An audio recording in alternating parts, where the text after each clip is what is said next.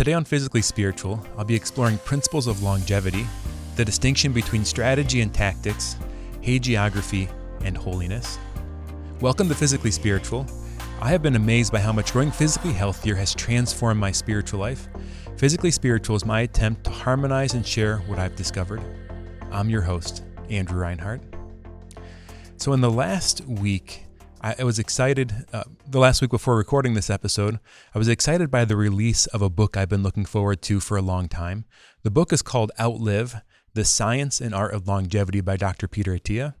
And Dr. Attia has been one of uh, one of the kind of guideposts in my own health journey in learning about the way my body works and staying up to date on research. And his uh, weekly podcast, The Drive, really takes a deep dive into health, sort of at the level that a, a doctor might find valuable or something like that. So uh, I've been able to just glean a lot of information from him over the years. So I've been looking forward to this book. And as I've been reading, I couldn't help but um, to spend some time reflecting on it on this show. So I'll have links in the show notes if you want to check out the book or his podcast. But um, really, the the value I think of looking at health from the perspective of longevity versus other biomarkers is I think it, it gives us a really valuable foil for thinking of overall health. Right? Maybe we we could think of health from the aspect of like athletic performance. Right? But does that really take into account the whole person? Right? You might be able to eke out better performance, but on the other hand, have like worse mental health. Or we might look at health from the perspective of, of something like losing weight, right? Well, there's a lot of ways to lose weight um, some healthier for you than others. So, is weight loss really a proxy for overall health? But this idea of longevity, of not just um, being able to be better now, but to survive longer, I think is uh, provides a context through which to, to maybe get the best information that we can from the secular world about what overall health means. And from his book, he presents, I think, a helpful framework to think about.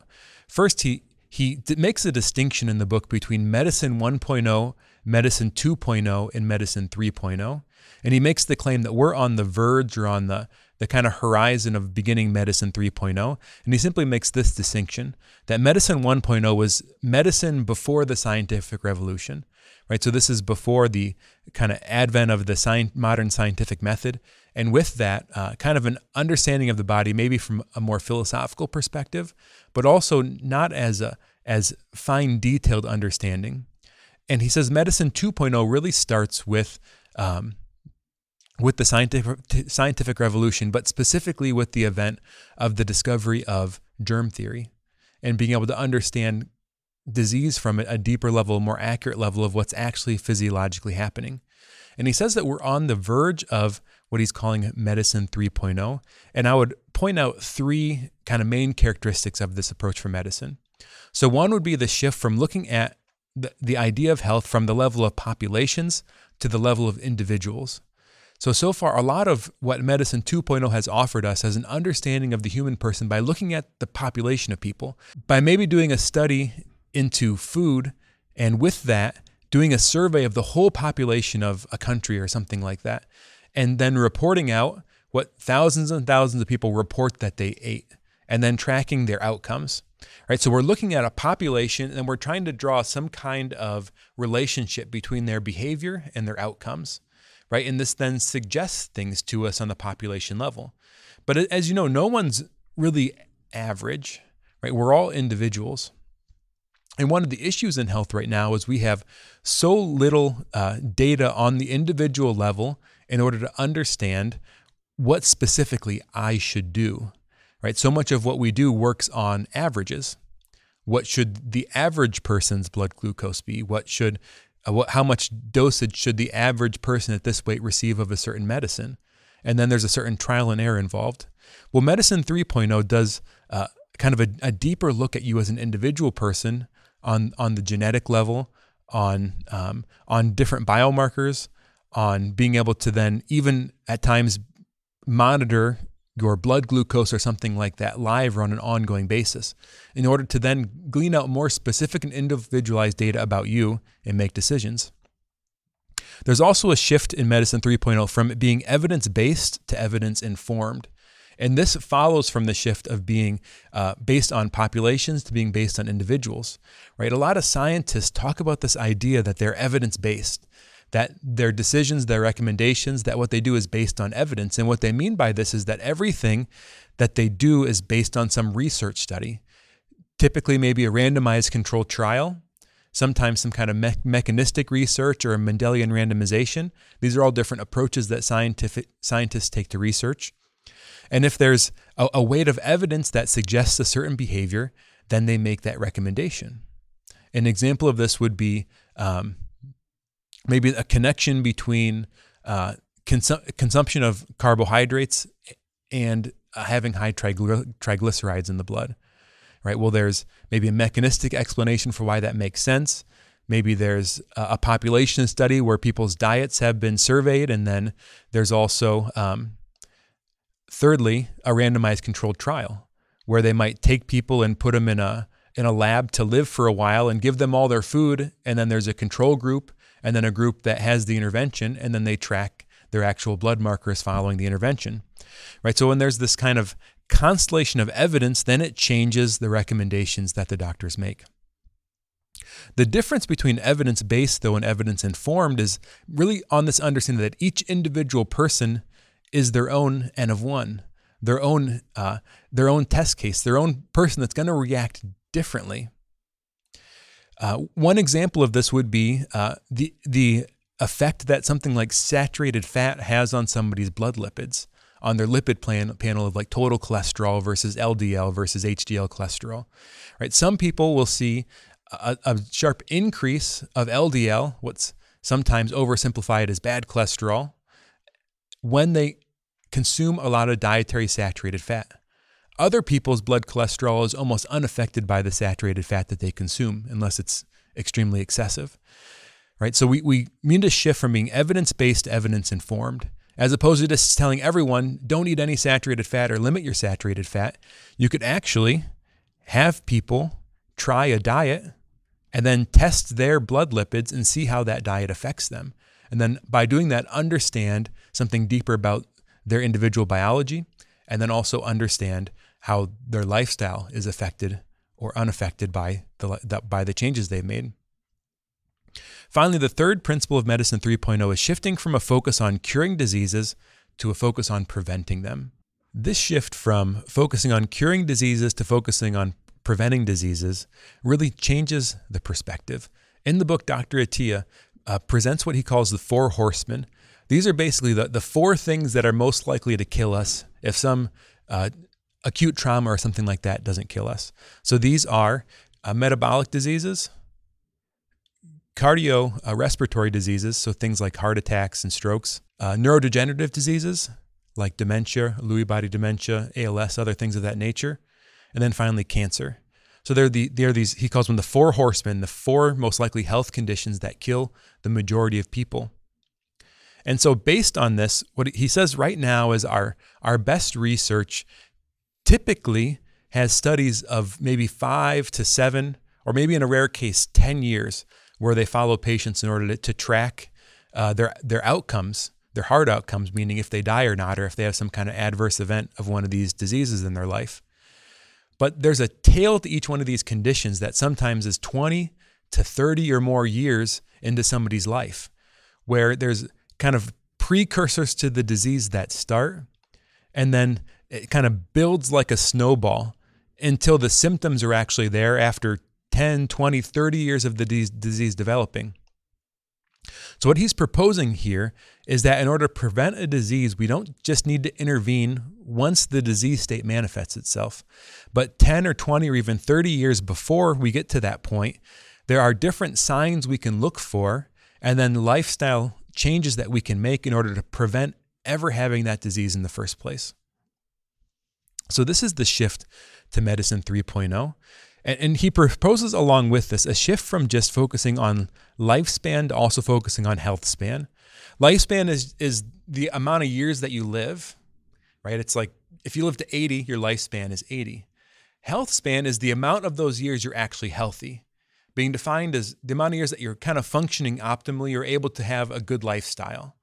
So if you, for example, live to your 80, But when you're 65, you start to have severe dementia, and then maybe some different medical interventions keep you alive for 15 more years. You might live to being 80, but your health span is really only 65. In those last 15 years, your, your lifestyle and, and your quality of life is so vastly diminished. You know, it makes people wonder should I even be alive during that time?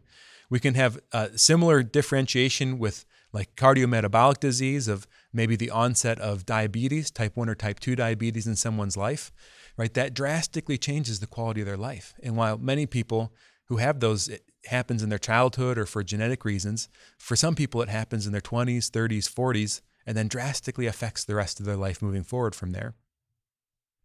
So, this differentiation is, is important in that we're not just trying to increase the absolute number of years that people stay alive, which is one of the main focuses of medicine 2.0. You know, it, it, keeps you alive, and then you get that disease. You have that first heart attack. You you get diagnosed with diabetes. You um, you start to have cognitive decline, and medicine 2.0 doesn't offer you a cure to any of these conditions. What does it offers you ways to stay alive in spite of the fact that you have the condition.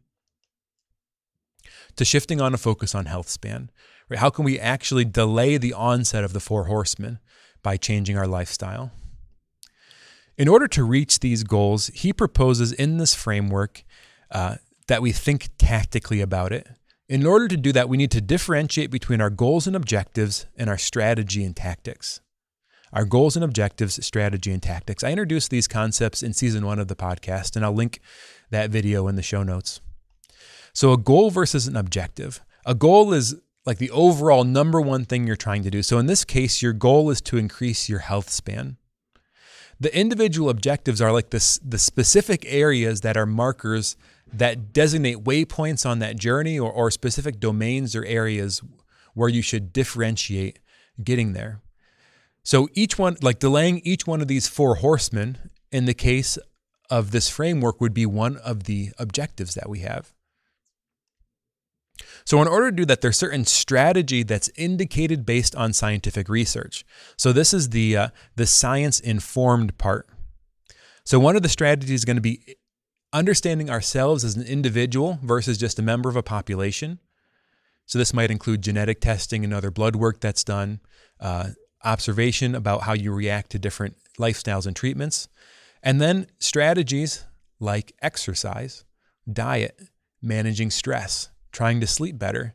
There's this kind of constellation of be- lifestyle and behaviors that lead to better overall health and generally affect the onset of all four of these um, horsemen based on what research indicates. And then finally, once we drill down again, there's the actual tactics. These are the actual behaviors that you implement in order to carry out the strategy in your life and reach the objectives that you've set. So, an objective might be delaying the onset of Alzheimer's or some other neurodegenerative, neurodegenerative disease. You know, you might want to do this because it's indicated in your family history. Maybe you've done genetic testing and you have specific SNPs in your genes that indicate an increased risk of having neurodegenerative disease like Alzheimer's or something like that. So then you want to implement strategies that are informed by science. One of the the the key correlations that are out there with neurodegenerative disease is a connection between not sleeping enough or not sleeping well and then the early onset of these diseases. So understanding that then I need to then determine tactics for me for my life. So maybe I struggle to fall asleep at night. So I might uh, develop a whole group of behavior changes in order to optimize my ability to fall asleep. Things like exposing myself to bright light during the day in order to the light exposure affects our circadian rhythm and the, the release of, um, of melatonin in our body. And then dimming the lights at night, not exposing myself to screens, dimming the lights in my house, making sure the room that I'm sleeping in is absolutely dark, right? And all of that helps manage that circadian rhythm. I also might limit my exposure to stress late in the day Meaning, if I'm going to exercise, I'll exercise earlier in the day. I'll avoid working or opening emails later in the day or looking at the news or social media or any of these potentially stressful exposures that I have. And then finally, I might also not eat at the end of the day and then limit my caffeine to a very small amount. Understand that eating late in the day or consuming caffeine or alcohol can disturb my sleep no matter what time I consume it. Right? So I've gone from my goal of living longer to the objective of preventing neurodegenerative disease to the strategy of, of knowing myself and trying to sleep better to the specific tactics of this this whole group of behaviors that I can change in my life one at a time in order to then carry out that strategy and so on. Uh, let's just talk about a few other kind of strategy, tactic, distinguish, distinguishing things that Dr. Attia proposes in the book. Right? So, our, our goal is don't die. One of the objectives that we have to have is that driving is dangerous. Driving is one of the most dangerous things that any of us will do. So, the strategy is to limit the things that we can do that could potentially kill us while we're driving. Well, the, a lot of the vast majority of, of automobile, deal, automobile deaths are preventable. Things like drinking, speeding, excessive speed, and not wearing a seatbelt are some of the leading causes of, of people dying when they're in an automobile crash. So, so not drinking and driving, not speeding, and then wearing a seatbelt are some of the, the biggest things you can do. Things you can check off the list right away, tactics. But then we ask beyond that, what's most likely to kill us while we're driving? It's actually uh, managing and navigating intersections. So, going across an intersection and getting T boned by another driver on your driver's side of the car is one of the most likely things to kill you while you're driving. So, our strategy is going to be being safe when we're approaching intersections. So, you employ something like this even if you have a green light or if you have the right of way, you're still gonna look. Right? And that means that you can look to see if another driver is coming and then either be able to stop or reorient your vehicle so that your driver's side door isn't hit by them. Then, additionally, when you are stopped, since they're going to be coming from your left if they hit you on that side, you would look left and then look right. And then before you go, you would look left a second time. You'll double check that side. So, by implementing these behaviors, you're then reducing the, the, the risk of this event happening. So, hopefully, these uh, these different things will will help to illustrate what we're what we're meaning here: your goal, your objectives, your strategy, and your tactics. A final one I want to throw out there is uh, what he calls the centenarian decathlon. So the decathlon is a, an event in the Olympics where the person is doing ten different uh, ten different sports, and the best performance overall in all ten of those sports wins the decathlon. Now these athletes would probably wouldn't even qualify for the Olympics in any one of these ten events if done individually, but they're specifically amazing athletes because they do all of them at an excellent level. And what he proposes is the centenarian decathlon is asking the question in my last decade of life, so in my 90s or hundreds or something like that, what do I want to be able to do? In simple day to day tasks like being able to uh, being able to go up and down stairs, being able to take a walk with your spouse, being able to pick up your grandchildren off the ground, being able to uh, drive a car, being able to navigate an airport on your own and place your your luggage in an overhead bin, right? All of these just average day-to-day behaviors. The typical person that reaches that age is no longer capable of these things.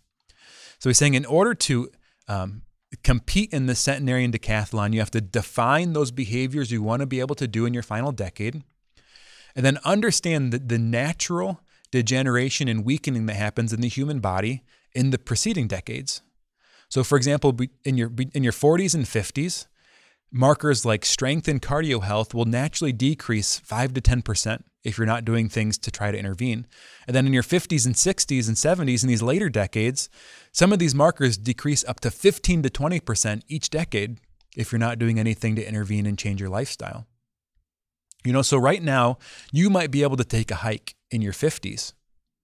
But you have to understand that by the time you're 80 years old, if you're if you're not aggressively trying to work on your cardio health and your strength, you will just likely not be able to do that anymore. So you actually have to work backwards. Ask, well, what's the cardio health of someone that can take a hike in their 80s look like? Understanding this is going to degrade even if I try to make it better now. So that means right now, in order to be able to do this kind of average activity in my 80s, I need to be extraordinarily good at it. So I can't just be on like my functional threshold where I'm getting by in my 40s and 50s. I have to be like a, an exceptional 50 year old phys- physiologically in order to be able to do these things well in my 80s and 90s. So this this strategy that's being employed here is understanding the, the natural change that happens as you get older. And then the tactics you employ are to, to sort of backwards engineer what performance needs to be in your early decades, then what your training needs to look like in order to maintain function into those later decades. All right, now let's shift gears now and change the focus to our spiritual life, to our life of faith.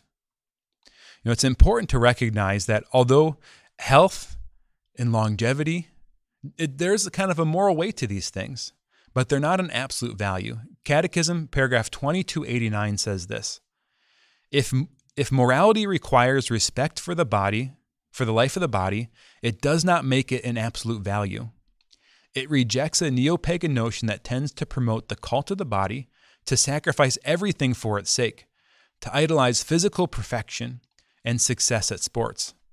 By its selective preference of the strong over the weak, such a concept can lead to the uh, perversion of human relationships. Right? We, we do have a moral requirement to try to stay healthy. It's not okay just to let yourself go. It's not okay to, to uh, intentionally choose behaviors that you're harming yourself. Like these these behaviors uh, are going to form attachments in us, which make us less free. Many of them will be sinful, and even sometimes can be gravely sinful. And then they also can indirectly be sinful in that they prevent us per- from performing our duties in life. Right, this is one of my big motivations when I got healthier was I realized like I'm not going to be able to be there for my kids because I'm going to die young if I stay on this path but it's not an absolute value. Right? Doing something like trying to compete in the centenarian decathlon might require some kind of a health routine, which might demand like two hours a day of exercise, for example. And if you do this living a kind of a relatively normal life, you have to ask the question, right? Does this line up with the duties and the different qualities of life that I'm being asked to complete as a disciple? right? Can I do that much exercise and still pray? Can I do that much exercise and still and still really be present with my family? Or do justice to my employer? Right? We have to ask this question. We can't make longevity an absolute value. See, there's this way that the, the virtue of faith adjusts the end of our life away from just living, survival, and flourishing in this world to eternal life, to life with God in heaven. But it's also true that the spiritual life is the preamble to our eternal life. What, what this means is that by growing closer to God, by the virtue of faith growing in us, by growing in virtue, by growing in prayer, all this is, is, is really the beginning of heaven while we're on earth. But then the opposite is also true. The scripture tells us that the wages of sin is death. So living in vice is a prefigurement of hell. So our spiritual life on earth is the preamble to our eternal life. Right? So we're not just saying, well, this life is is sort of not of value. And I'm just going to throw away my health, throw away my body, not take care of myself. Well, because God's going to give me a new body in heaven. No, God's not going to give us a new body. He's going to glorify this body. And with that change of perspective, right, it really puts that quote from the Catechism, I think, into focus for us that we do need to care for ourselves, but not make it an absolute value. So we need to, to understand this on the hierarchy of good, goods that our, our faith presents us with. That our, our relationship with God comes first, and flowing out from that is our primary vocation, our marriage or our, our priesthood, our religious life, our, our celibate consecration. And then from that are the duties that God gives us flowing out from that vocation, right? So your children as a parent, or your parish as a priest, or your religious community as a, a member of a religious order. And then after that are then the way that we're meant to build the kingdom of God, right? Being out in the world and the work we do and providing for our family. So our job, our profession, our avocation. Right? This is the hierarchy of goods. And all of these are going to be blessed by being healthier. But we have, to some extent, limited control on our health. Maybe increasing control, but limited control. Now let's draw these principles out a little bit. You know, Dr. Attia presents us with the idea of medicine 1.0, medicine 2.0, and medicine 3.0. And it begs the question is there such a thing as holiness 1.0, holiness 2.0, and holiness 3.0? And I would propose not in the same way. The principles of holiness are still the same.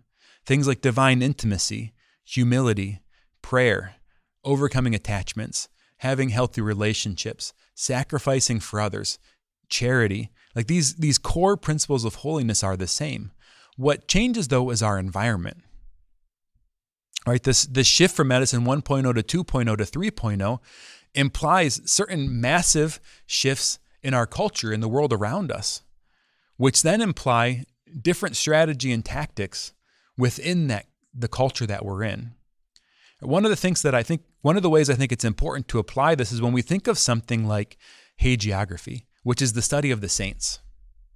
Right? We could study the lives of ancient saints or the lives of modern saints, but we have to recognize the fact that their environment was drastically different than ours. So we might read uh, great biographies of saints like the Confessions of St. Augustine or the Life of St. Francis, uh, as presented by uh, St. Bonaventure or G.K. Chesterton or someone like this. Right? So these, these beautiful biographies of these saints, but these saints were from a different age. So we can really glean from them things like objectives, like growing in divine intimacy or, or deepening in prayer with the Lord, uh, overcoming vice and sin, and then even strategies. You know, different ways to do this, like entering into a, a committed vocation in life or a strategy uh, like meditating on the scriptures or something like that.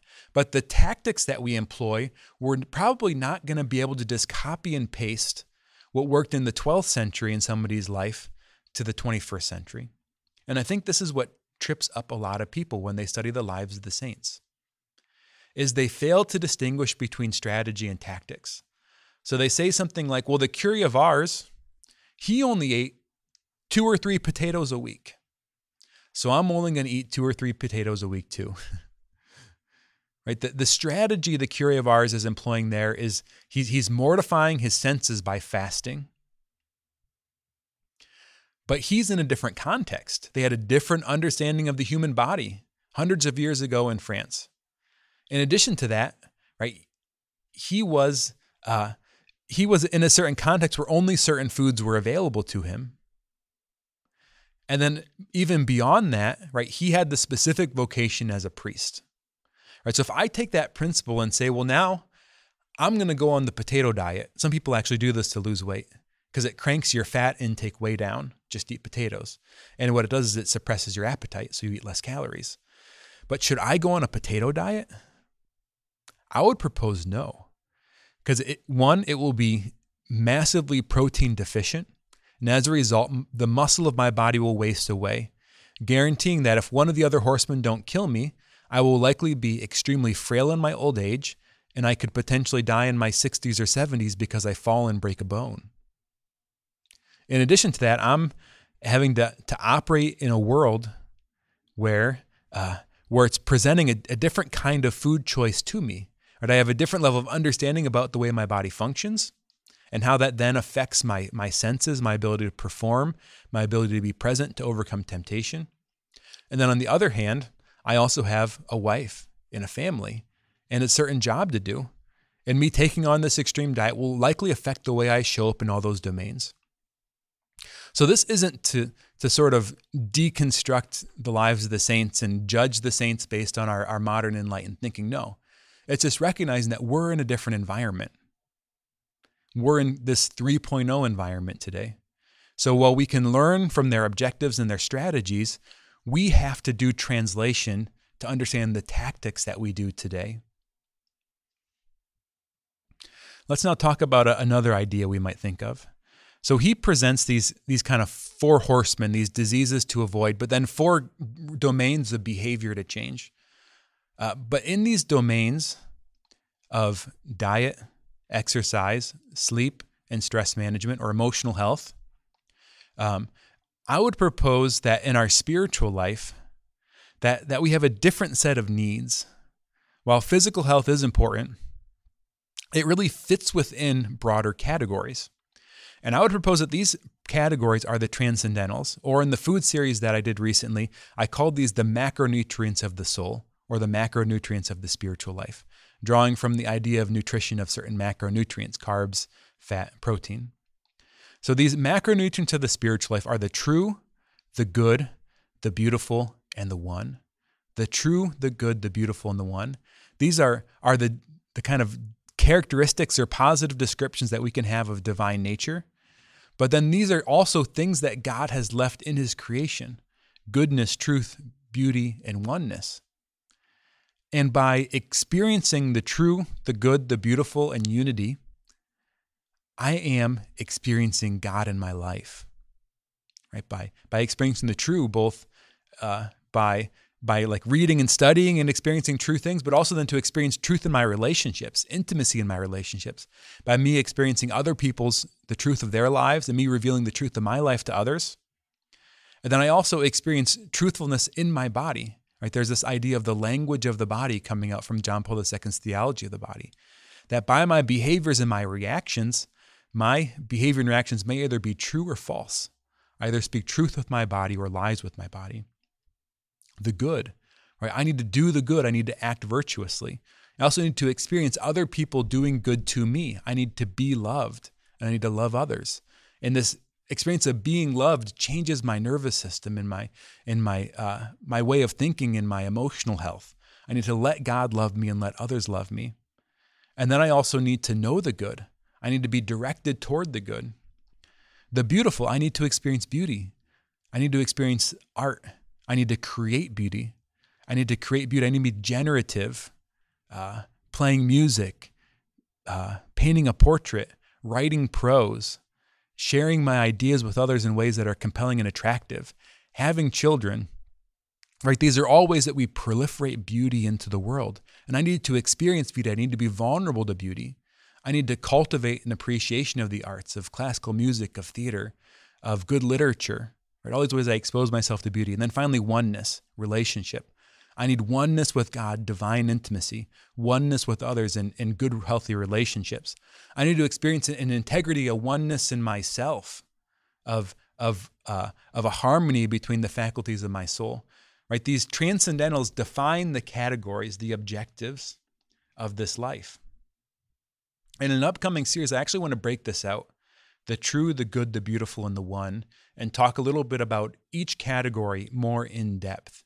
And then talk about strategy and tactics on how we can bring these, uh, these transcendentals into our life in a, in a deeper way. The final thing I want to talk about is that we're not just uh, extending our lifespan and health span, we're beginning our eternal life now. We're beginning our eternal life now. And one of the realities we have to face is that the difficulty and virtue actually grows as we get older. And I'll, and I'll explain why. You know, when we're a young child, a young baby, we're receiving everything from our parents. And then at some point, we reach the age of reason. But at that point, we're still being cared for. You know, who doesn't long for like summers in grade school and like the little foretaste of heaven that was? Like you had no responsibility, you just had fun with your friends, uh, time with the family. You know, like it was this little foretaste of heaven. But then what happens is you like get into high school and you get into now your studies are kind of more important, and then your maybe sports and athletics and extracurriculars take on a new pitch. You get to college, you know, you might get your first job, you get married, you have children. And every one of these, what happens is there's there's an escalation of duty. And a more and more that your um, your discretionary time gets pushed into the margins. So then you also have a reduction in your margin of error and how you spend your time. And then as you get older, it gets even worse because you get less physically capable. You get aches and pains. You're, you're, you're less able to move. You probably end up with some kind of disease or disability as you age. And then that, that illness presents you with a certain level of temptation. When the Catechism talks about the anointing of the sick, it, it points this out as one of the, the needs for the anointing in people's lives.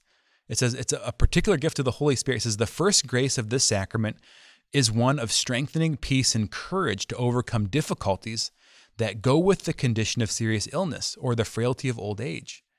Right? So the catechism is saying there's there's serious difficulties and temptation that require grace and courage to face as a result of being in these conditions. There's nothing worse than sitting in a hospital for a while. It's awful. You know, my experience of doing ministry in nursing homes when I was doing my studies was that you're not guaranteed to be wise and noble when you get older. A lot of people in those nursing homes were uh, struggling with habitual sins and acting out in various ways and dealing with all kinds of mental illness and difficulty and despair in their old age. Right? And, and this is because life got harder. And if they didn't grow in virtue in a way to then meet that demand as they got older, what we find is we eventually stop flourishing and start acting out in various ways, start hurting the people around us. And, and you've probably experienced that as your life has gotten more difficult, that you'll you'll hit certain points where you realize like I don't have what it takes to handle this next stage. And this is because sometimes we're only motivated to grow and get better when we start to hurt when we start to realize we, we're hurting our spouse or not raising our children well, or we're failing at our job, or we're not being a good friend, or we're struggling in our vocation to celibacy, or whatever the temptation might be, right? That motivates us to change. But what if we flip the way we approach this? And we start approaching it like the way Peter Attia proposes we approach the centenary decathlon. I understand that by the time I get into those, to those latter decades, I'm going to need to have saintly holiness in order to love people well in a nursing home or while I'm undergoing cancer treatment or any other difficulty that the end of my life might present me with. So that means today, I need to not just have the level of virtue to confront uh, the situation that I'm in, but I actually have to try to seek a level of heroic virtue, of extraordinary virtue, to grow in the ages of the spiritual life in a way that that isn't trying to catch up with where I am, but try to anticipate where the Lord wants to take me. All right. I hope these reflections have been helpful. I'll have links in the show notes to the book Outlive and to Dr. Attia's podcast if this has piqued your interest. Uh, it is pretty technical, so uh, I uh, reader and uh, listener be warned. But it's good good stuff about health and wellness, but without this faith element. Um, and then I hope you'll continue to join me. Uh, probably in the next few months, I'll get around to this series going through these macronutrients of the soul through this kind of approach. God bless everyone. Thank you so much for joining me for Physically Spiritual. I'm grateful for every single minute of the show you've watched. Uh, if you haven't yet, please like, follow, subscribe, and share the show. Help others find this great content.